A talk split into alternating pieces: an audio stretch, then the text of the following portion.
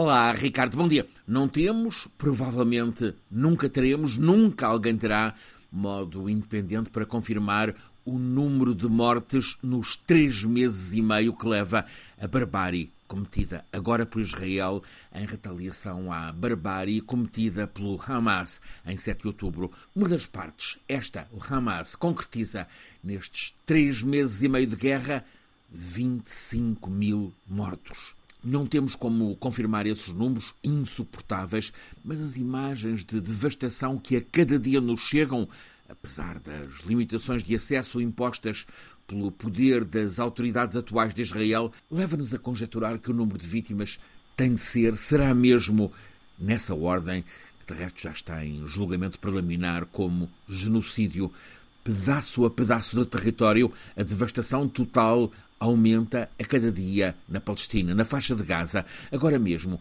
e desde há dois dias, é Khan Yunis, a segunda maior das cidades da faixa de Gaza. A destruição total está a chegar ao limite, aos confins que eram sobrepovoados, onde as cidades chegam ao mar. Todos os dias, mais mulheres, mais crianças, mais velhos, mais homens, mais gente a quem é cortada a vida. O futuro há de lembrar esta barbárie que consentimos no nosso tempo. Já se nota que o protesto contra esta violência também já se levanta em cidades dentro de Israel. Está crescente a pressão sobre Netanyahu por parte designadamente de familiares dos ainda mais de 100 reféns em mãos de gente do Hamas. A opção do primeiro-ministro de Israel de destruição geral não funciona, não permite a solução do conflito. Pelo contrário, agrava ódios e dificulta que os reféns algum dia possam voltar a casa.